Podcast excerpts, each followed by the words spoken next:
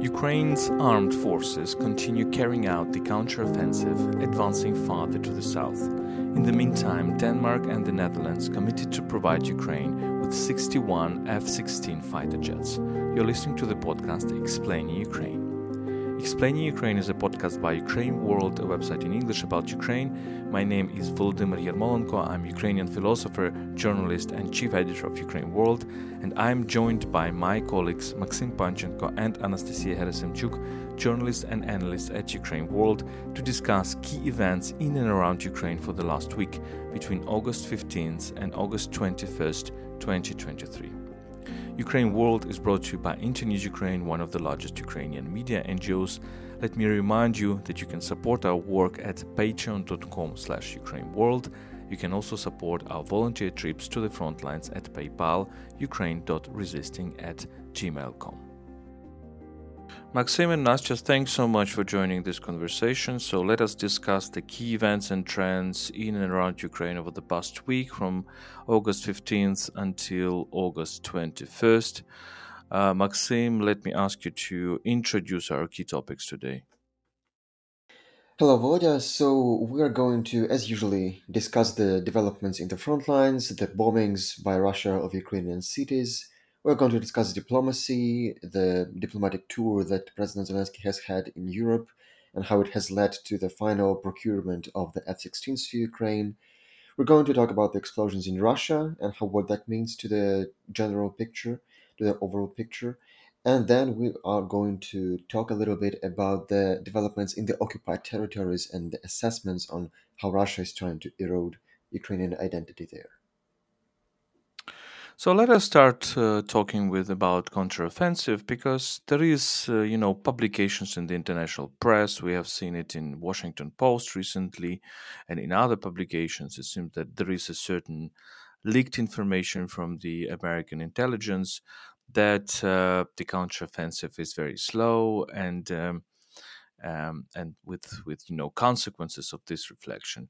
At the same time, uh, we do understand that there are huge minefields in the southern of Ukraine, southern parts of Ukraine. So Russians have uh, prepared very well for Ukrainian counteroffensive, but at the same time, we see a certain progress.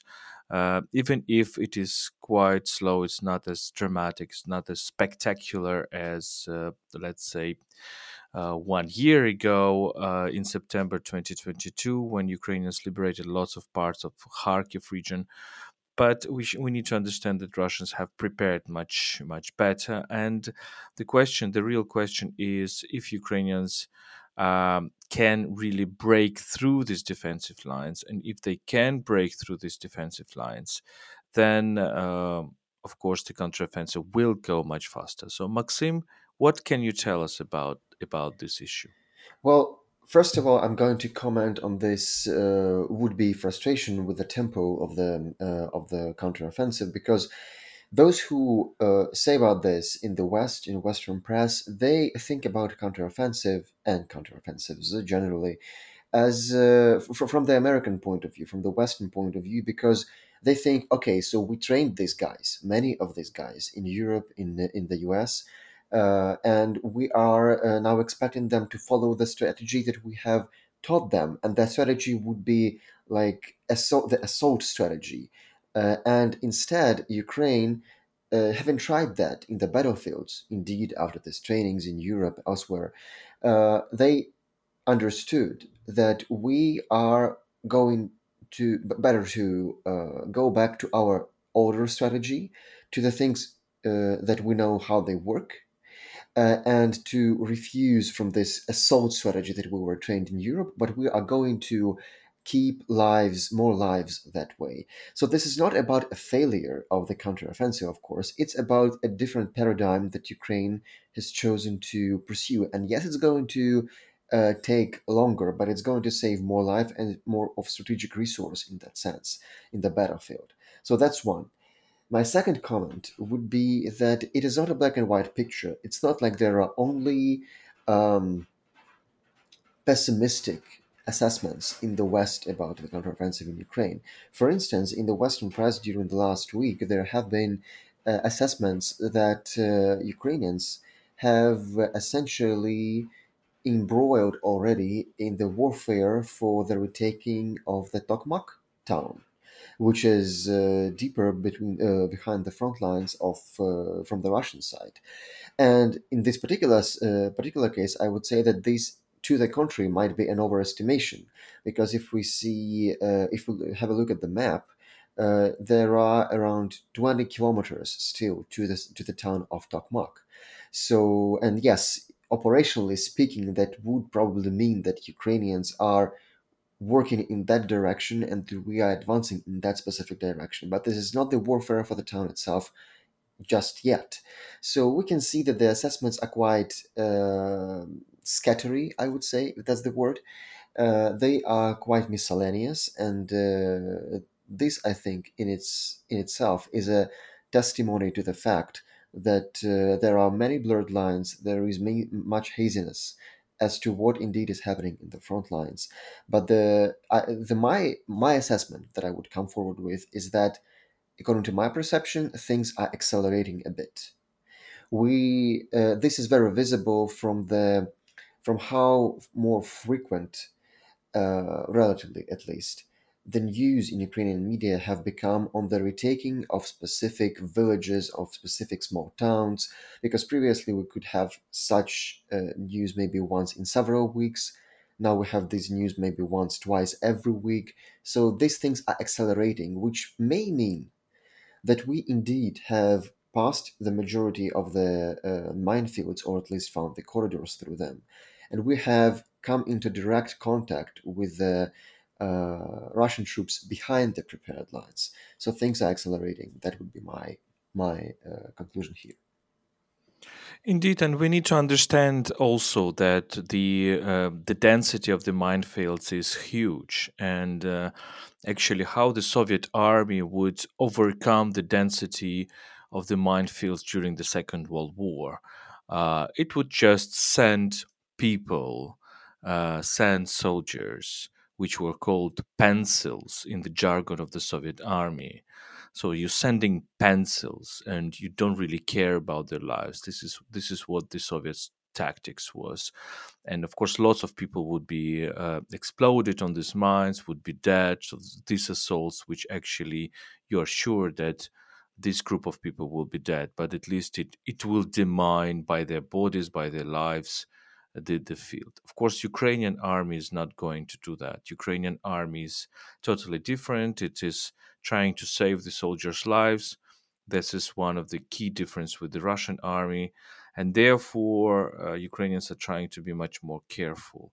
Therefore, one of the discussions today, and as far as I know, what is uh, Ukrainian diplomacy is trying to find is these demining machines and um, they can come, for example, not from the Western countries, but from co- countries like South Korea, for example. So this is indeed a, a big question.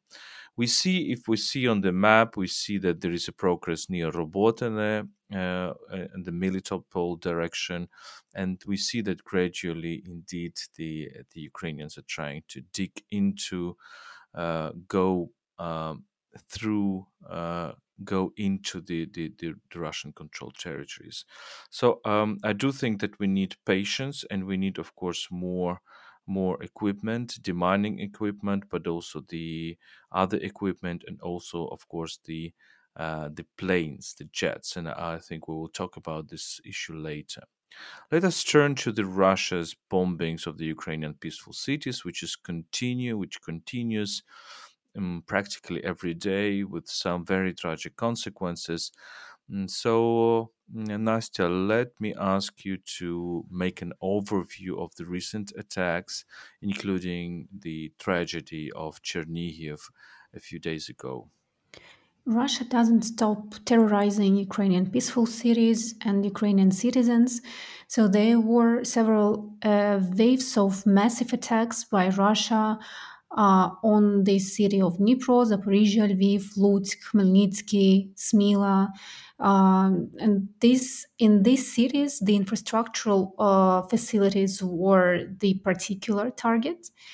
Um, and Russia has usually used these tactics of night shellings, night bombings. And of course, they used the um, mixed mm, mixed uh, ways to do this, as usually Russians used missiles and UAVs. And the um, most tragic event that happened the last week was the attack uh, on Chernihiv, on the city center. Russians sent uh, fired a ballistic missile on the city center in the morning while uh, people uh, were, were in the city center, were walking uh, walking there. And there was also an event, um, exhibition that took place in the drama theater, which was actually the main target of this attack. So, as a result of this attack, uh, seven people were killed and almost 160 were wounded. Uh, what is particularly uh, terrible about this attack is that it was a religious holiday, and one of the main churches in uh, Chernihiv was located not far away from that place. And mostly people who were coming back from the church and those who were crossing the road, those who were um, in their cars, private cars, they uh, were uh, killed or wounded uh, the most heavily. Those people who were in the drama theater, who were attending the exhibition, mostly they managed to go to the uh, shelter. Uh, that's why their lives were saved. Uh, but we also should note here that uh, Russians used ballistic missile. That's why at the time uh, people didn't have enough time to hide. I mean, those who were uh, in the streets, who were outdoors, it is hardly possible to find a shelter while a ballistic missile is uh, falling over your head. So it's a matter of several minutes, and Russians knew uh, what were they targeting, and they knew these devastating consequences. Maksym, maybe you could add something about this. Uh, the only thing I could add to this is that um, usually Ukrainian authorities do not uh, disclose what particular facilities are being hit because this uh, this week, uh, as Nastya said, was a, a, week of assaults specifically on uh, on infrastructure in several big cities like Dnipro, Lutsk, and uh, so presumably Russia is trying to uh, take out the strategic enterprises in Ukraine because presumably they uh, work for the benefit of Ukrainian Ukrainian armed forces. But the reason I'm talking about this is because this leads to a bigger picture. This also leads to the discussion of uh, on the importance of the delivery of more air defense to Ukraine because it's not just to uh, make the air defense already existent uh, more dense. It's about the fact that Russia uh, has a disproportionately bigger access, so to say, to to targets in the Ukrainian territory, even in the deep air. Uh, whereas Ukrainian abilities in that sense are quite uh, limited, even though they're growing, about which we're going to talk a little bit later this in this episode.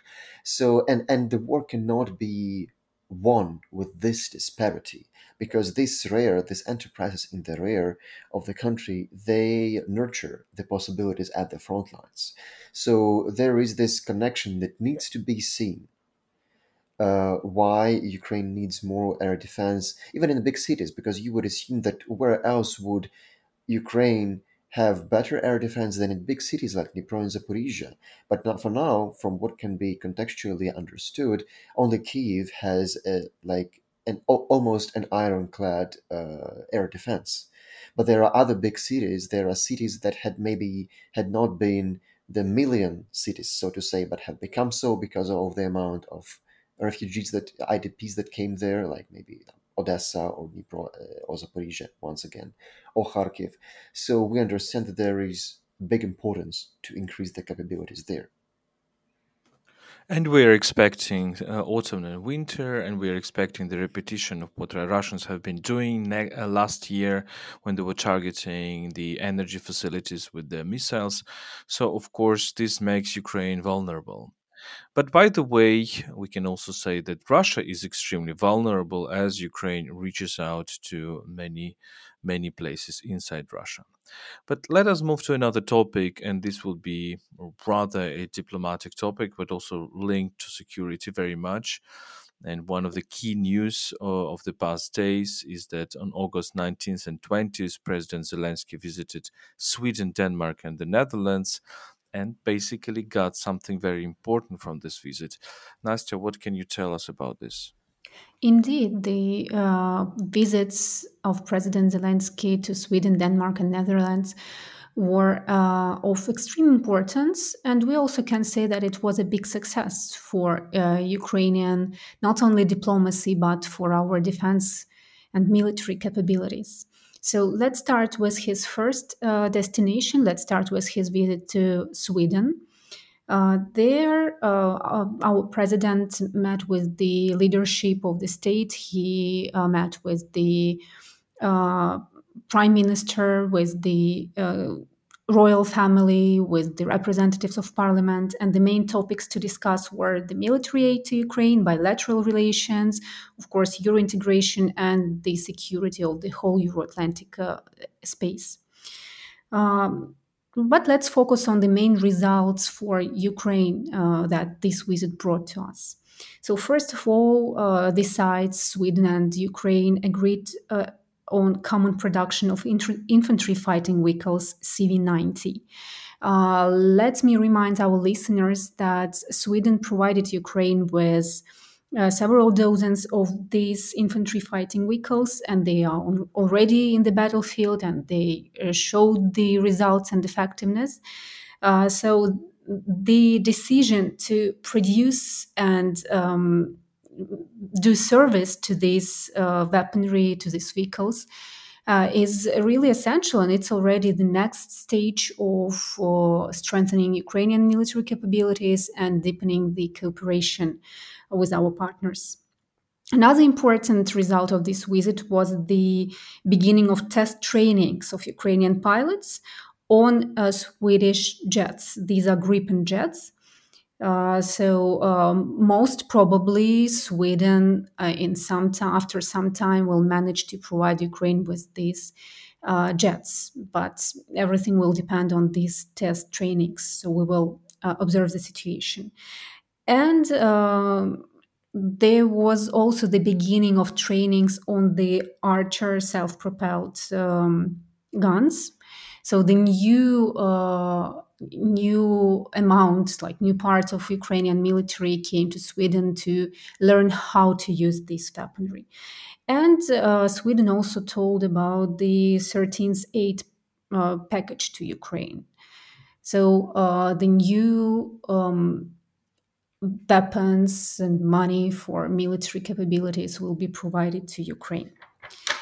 Uh, if we talk about uh, the visits to Netherlands and Denmark, the most remarkable, the most important results uh, result will be uh, explained to you. We will tell about it uh, about it to you a bit later. Uh, it's about the um, jets Ukraine has been waiting for so long, but in general, the visits were the talks President Zelensky held with the um, leadership of the Netherlands and Denmark were focused on Ukraine's peace formula, the preparation to global peace summit, and again military and security issues. Uh, by the way, today uh, President Zelensky addressed the um, Parliament of Denmark, and there he once again uh, emphasized the importance of weapons supply to supplies to Ukraine, uh, stressing on the fact that it's not about assaults themselves. These weapons they are the means to save Ukrainians' lives. And also, uh, I think it's also worth mentioning here that um, President Zelensky he um, expressed the gratitude of Ukrainian people to Denmark, Denmark for its support, and we also know that uh, the government of Denmark, the Denmark as the state, took the patronage uh, of uh, Mykolaiv region. So uh, this country, in particular, will help to rebuild, restore um, the whole region in Ukraine. And uh, there are also um, uh, rumors. There is information from the Greek side that further President Zelensky will not come back to Kiev but will go to Greece uh, to have talks with the representatives of the state and also with the leaders of Western Balkans. It's interesting that uh, the countries which are now providing this assistance are Netherlands and Denmark, because I would say that it is somehow unexpected, maybe, um, that there is such a level of support from these countries, and these countries become uh, one of those locomotives, one of those engines of uh, military support of Ukraine. And it's interesting and very important how it really, you know, enlarges how this how this support is articulated. Uh, even from the countries, as we know, the Netherlands after the tragedy of MH17, it's a country which which really gets probably better understanding what is going on. Maybe this understanding came not uh, initially, uh, but gradually it, it came. And we see that Nordic countries, uh, countries of the Northern Europe, are actually engaging very much in helping Ukraine. So let us talk about these uh, jets, and Maxima will turn to you so Denmark and the Netherlands agreed to uh, provide 61 F-16 jets to Ukraine, which is a rather big number, and uh, we see that we hope that uh, this long talk about F-16 will now uh, have um, a significant progress. So, what can you say about this? Well, uh, I think that indeed this might be a little bit unexpected uh, because uh, of how small, as you said, these countries are relatively. But I think that uh, there are uh, these figures are telling in several different uh, on several different different occasions. I would say. First of all, if you look at the map of the operators of F-16s, it is not uh, used in each of the country uh, of the NATO countries. Uh, you would be surprised, I think, that, that, not all of them use them, and because, like for instance, countries like France have very strong aerial industry themselves. They, for instance, uh, use their own Rafales, and uh, so maybe it's not even uh, it should not be considered as a surprise that uh, like this is specifically the Netherlands and Denmark who provide Ukraine with those jets as opposed to other bigger countries. But we should understand that maybe the choice had not been so big in the first place and so we, uh, negotiations were in place. Secondly uh, from what I understand uh, like there is um, this uh, program of um, operational unity between the armed forces of Germany and the Netherlands. They, they basically have a joint army by these days. And this allows the Netherlands to know that there is going to be an umbrella over them so that they can use their resources for the support of Ukraine. That might be the story here. But what's more important here is that I would like to put this figure of 61 uh, fighter jets into several contexts. First of all, in the, into the context of how many uh, fighter jets of its own uh, of its own aerial park, so to say, Ukraine had in 2020, 2021, before the full-scale invasion. Ukraine had around 200 operational jets of different modifications that were combat ready, but that uh, were not also very modern because Ukraine has not renovated its uh, stock of jets for the last 30 years, pretty much during the independence years. So we have had only like 200 machines that are not brand new. And receiving 61 jet, additional jet, uh, of a higher quality, presumably, I mean, that's there is a difference between Western equipment and, and uh, Soviet made equipment, has always been. Uh, this is, a, I, I would say, a, a game changer. Uh, so, this is an addition of a third uh, of Ukraine's capacities, and we do not even uh, consider the Gripens here because we only assume they will be given to Ukraine because Ukrainian pilots are being trained, but no official data is available yet. So, that's one uh, context. And the second context is that Ukrainian, um, I think it was Yuri Ignat, who is the spokesperson for Ukrainian uh, uh, aerial forces, he said that Russian supremacy in air over Ukraine, uh, quantitatively speaking, is five to six times bigger its resources is five to six times bigger than those that Ukraine has. So even though the West, according to the um, figures that have so far been uh, proclaimed, uh, is going to give Ukraine as much as a third of its of its uh, capacity on top of what it already has, still it might not be enough because of that five to six times supremacy of Russia. We need to convert this Western equipment, these Western machines, into the qualitative edge over Russia to uh, to make it uh, well to make this quantitative edge of Russia fade out in order you know to bring up par- parity in the air because that's crucial in the front lines. And by the way for the uh, for the tempo of the counteroffensive which we discussed uh, at the at the start of this episode Indeed, but in many aspects, quantity is really not the decisive factor. And uh, I would turn right now to the next topic, and I would like you, Maksym, to comment on this.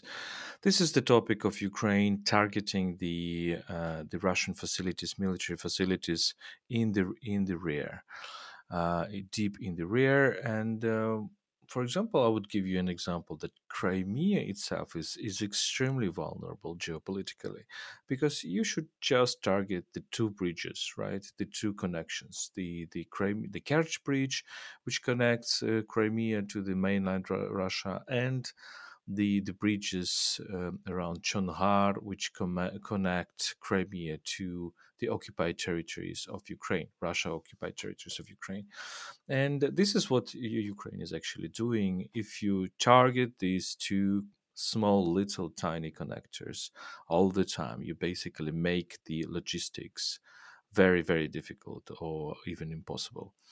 And I think this is one of the strategies of Ukraine, as you rightly said at the beginning. So Ukraine continues to really target the the mm, shell the targets of Russia in in the deep rear. Can you develop on that? Yes, so I think that it's my perception that uh, Ukraine has managed to complete clandestine development of several key military sectors during this uh, a year and a half of the war.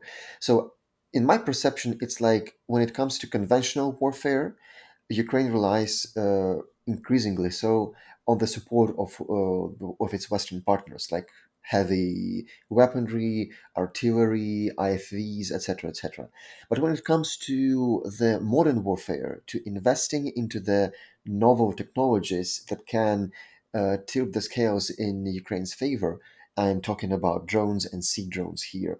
It seems like Ukraine has a bet, has made a bet here, because uh, indeed the number of assaults on the Russian facilities in the rear uh, as far as six to seven hundred kilometers from Ukraine's border have become increasingly more frequent. And of course, it's not always told uh, that uh, Ukraine it's Ukraine who has done it, but we understand that it's just not being told in most cases because that's the rules of war, and not to reveal one's uh, secrets. But indeed, Ukraine has uh, managed to increase the frequency of hits on strategic uh, enterprises in Russia for instance, uh, Ukraine has hit uh, the port in Novorossiysk a couple of days back, uh, and uh, once again, this is something uh, that uh, is very helpful because we need to understand that this is where one of the Russian fleet is based, and this is one of the points from which Russian I would say capacities are projected to the to the to the southern Ukrainian uh, occupied territories. The drones may be um, launched from there. The Shaheds, I mean the Iranian drones, usually are uh, launched from that area, etc., etc. And also, uh, if you look at the density of the news of how much, how frequently uh, the Moscow um, airports, of which there are three major ones, have closed their operation during the last weeks because of the uh, unidentified UAVs being around and uh, bringing about damage to the facilities around. This is, uh, in a way, even unbelievable because, first of all, we need to understand that there is the optics of things. like and the optics is about this increasing parity between the between the possibilities of Ukraine and Russia when it comes to hitting the rear of the of the other side and uh, this is something that translates into the psychological effect very much secondly there is direct effect that uh, indeed we uh, take out more and more facilities that are uh, behind the enemy's lines. And I would also suggest in this context that uh, this in itself is even an, a very good, it's another proof that these are Ukraine's developments. These are Ukraine's technologies that this is done with. Because we remember that uh, usually our, our partners in the West say that we provide you with weapons under the condition that you're not going to use it in Russia's territory. So we can assume, I think, that it's Ukrainian developments that hit those targets. And also, we need to include the indirect economic impact, because, for instance, when Russian airports need to be closed every now and then because of these attacks, th- there are millions in damages because of the cancelled flights, because of the uh, of how the operation of facilities is disrupted, etc., uh, etc. Et so, of course, this not may be decisive so far. Of course, uh, it may not stop the war already tomorrow, but the dynamics is what is very important here, and it's increasing. So, fingers crossed. At the same time, we should not uh, overestimate these strikes. For example, we should not overestimate the overestimate the strikes on Moscow, this uh, Moscow city buildings, etc., because they might have certain psychological effect. But do they really produce some, you know, advantage to to Ukraine? Uh, do they really change the minds of the Russians that Moscow is attacked and therefore we will not attack Ukraine anymore? Of course not uh, as the attacks on Kiev do not change the mind and the spirit of Ukrainians. So, um, yeah, it is important also to, to have a sober look on, on the attacks, um, on the Ukrainian attacks. I think it is really important to attack the ammunition deposits, to um, to attack the logistic lines, even as Ukraine did recently to attack the Russian tankers who are exporting oil, because um, this is also one of the basis, key bases of the Ukrainian economy, of the Russian economy. I'm sorry, but uh, yeah, the the big question is what is the proportion? So how how much damage does it really does it really produce? Uh, let me address Nastya and uh, ask a question about what is happening on the uh, in the occupied territories, because the British intelligence reports that Russia is actively trying to erode Ukrainian identity there. So, uh, um, and we understand that this is one of the key elements of the Russian uh, tactics just to work with the identity to erase the identity the alterity of, of the other of the other nation to turn ukrainians into russians. So what can you tell us about this? Volodya let's even focus not exactly what is going on, on in the occupied territories. Let's look even a bit a bit wider and deeper. Let's focus on the very essence of the Russian aggression against Ukraine. And we told uh, more than one time that Russian aggression against Ukraine has genocidal character. So it's not only about territories, it's not only about geopolitics, it's about annihilation of the whole nation. And we see uh, the actions like that on various levels. Uh, if we um, look at these attacks on civilians uh, or uh, attacks on peaceful cities, it's one element of these tactics, of this nature of the war, killing as many Ukrainians as possible. If we look what is going on on the front line uh, or what is going on with the prisoners of war and Ukrainian civilians kept in Russian prisons. We know about uh, system, systemic and systematic tortures. Uh, and it's also about um, eroding Ukrainian identity because people are punished just for the fact that they are Ukrainians and there is no other explanation. If we talk about occupied territories, the same situation is going on there. Uh, unfortunately, we don't know the amount of people who are tortured or pressured by uh, Russian um, authorities there just because of their identity and their pro-Ukrainian position. But there is another aspect, like let's say soft or milder aspect of uh, this genocidal activity. So how Ukraine, uh, how Russians are um, trying to, how they are attempting to blur to raise Ukrainian identity, and finally, uh, the Westerners already confirm it. And british when british intelligence reports such things it it means that we are right regarding our um, analysis and assessment of the situation. So uh, what we know from the occupied territories and what the british intelligence uh, reports it's the activities of uh, occupation authorities in the occupied territories which basically and mostly lay within the infospace. And when we talk about the infospace, we mean not only media, but um, if we can say physical infospace as well. So it's everything about information. It's not only internet or TV or radio, it's also about education, uh, it's also about communication, it's about spreading propaganda in every possible mean. So the first thing uh, the occupation authorities are trying to influence to erase Ukrainian identity is to influence schools and to conduct their activity exactly in the educational establishments. Uh, for example, now uh, in the occupied territories, uh, to these schools, which uh, have been transformed to Russian schools, uh, children are already receiving the new history textbooks. These are brand new history textbooks with Russian vision of history, which is, of course, distorted. And there are the whole parts uh, about the so called special military operation in this book. And of course, there is demonized image of Ukrainians. Uh, so, uh, Ukrainian children that have to go, have to attend uh, Russian schools in the occupied territories will learn about these events uh, under this distorted angle. What is another big problem here? It's hardly possible not to go to the Russian school in the occupied territories. Uh, because those parents who do not send their kids to these schools, they are under the risk of being deprived of parental rights. And here is another aspect and um, it's an attempt to assimilate Ukrainian population.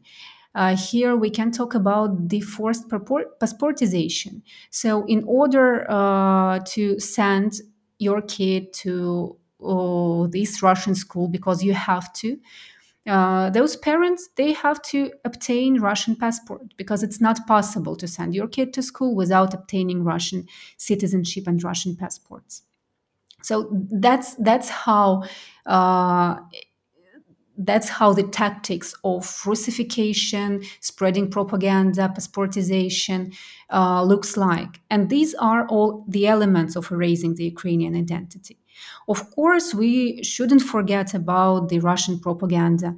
We shouldn't forget about censorship. We shouldn't forget about Russian journalists who came to work to the occupied territories and who are presented at uh, TV and radio and in the newspapers of the occupied territories.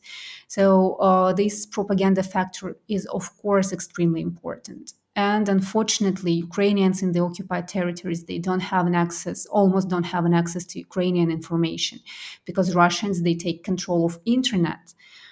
So these are all the steps to um, let's say annihilate ukrainian identity. And as we see uh, russians have this multi faceted approach to do it. We, we can talk about various tools, starting from killings, starting from war crimes, uh, and finishing with such things as forced passportization or forced education in Russian schools. Indeed, this is a huge problem, as um, we are always saying that Russian approach to imperialism is an approach which is deeply connected with uh, uh, assimilation. So, assimilation as a tool of colonization.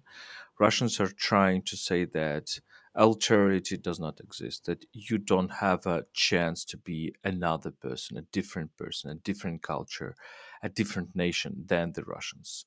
So the sameness, the sameness between Russians and Ukrainians is a key tool of uh, domination, not the, the concept of difference, the hierarchy as it was rather in the Western imperialism, the British or French imperialism, uh, in the 19th century um, or 20th century, but the idea of sameness. Therefore, new textbooks, therefore, the, this topic that Ukrainians do not exist, etc. So it's it's really a very important thing to study and to understand this reprogramming and the changing of consciousness. Mm, okay, Maksym, maybe the last topic uh, we we actually probably it was expected that sometimes in the information space there will be a topic of a possible trade-offs of a possible compromises. And when ukraine is for example proposed to choose what does it choose? To regain its territories or to join nato? And this is a very uh, difficult trade-offs which ukrainians are not discussing because the there is this decisiveness uh, in the society that we need to regain our territories and we need to join NATO, and these two goals will be will be achieved. But there are, you know, things in the information space that go into this direction, like what can Ukraine give away? Can should Ukraine give away its territories, accept the losses? Should Ukraine and, and its people, its its citizens, or should Ukraine rather give away give away a, a dream to join NATO?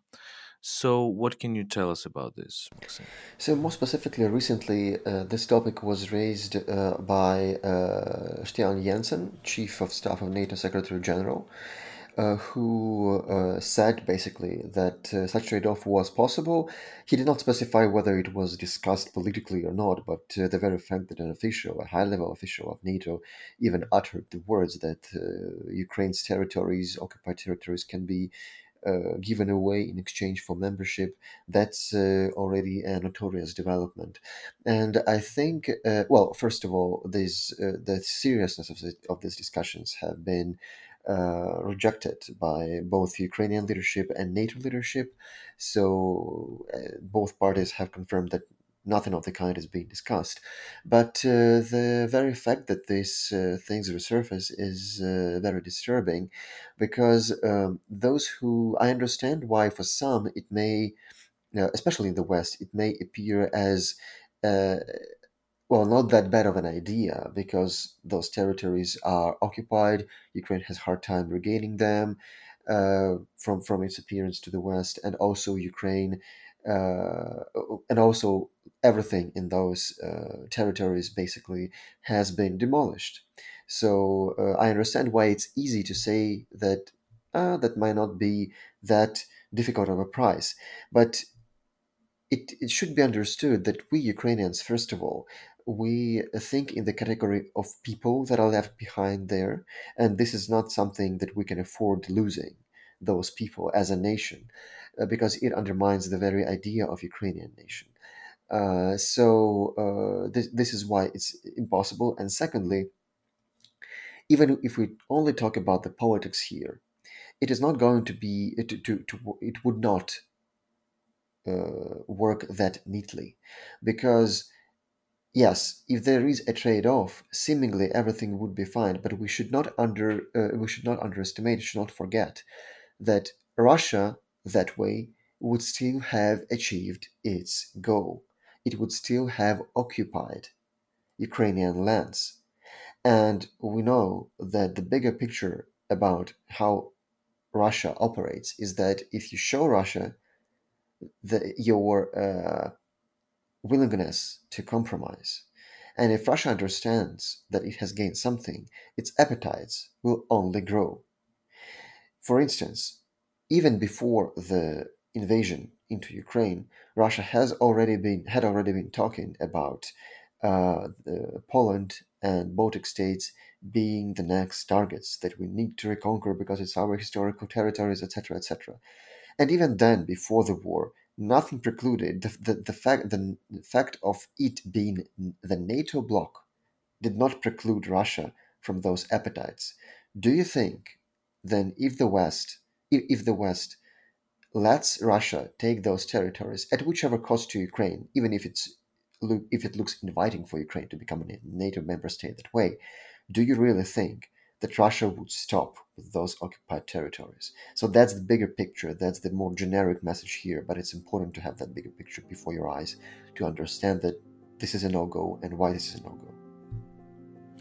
Indeed, I think we need to really think about the, the bigger goals of Russia, and it's obviously not only Ukraine.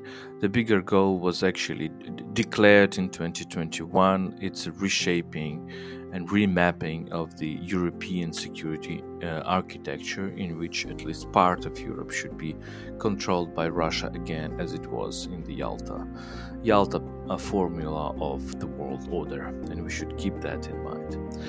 Uh, thank you, Maksym, and thank you, Nastya, uh, for this very deep and detailed conversation. Let me remind you that um, this was a weekly episode of the podcast Explaining Ukraine. Uh, we covered uh, the week between August 15th and August 21st, 2023. Explaining Ukraine is a podcast by Ukraine World, a website in English about Ukraine.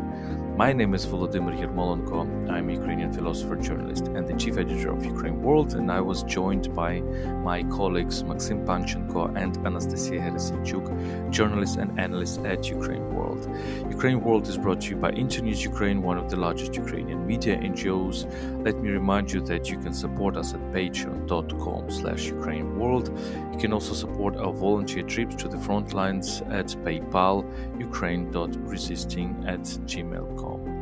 Thank you for listening, stay with us, and stand with Ukraine.